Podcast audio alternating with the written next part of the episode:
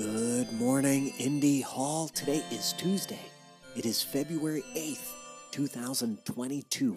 My fiance is in the other room recording her podcast, so I have to stay quiet. Take a look at the schedule there. Now, here's something useful schedule time with yourself.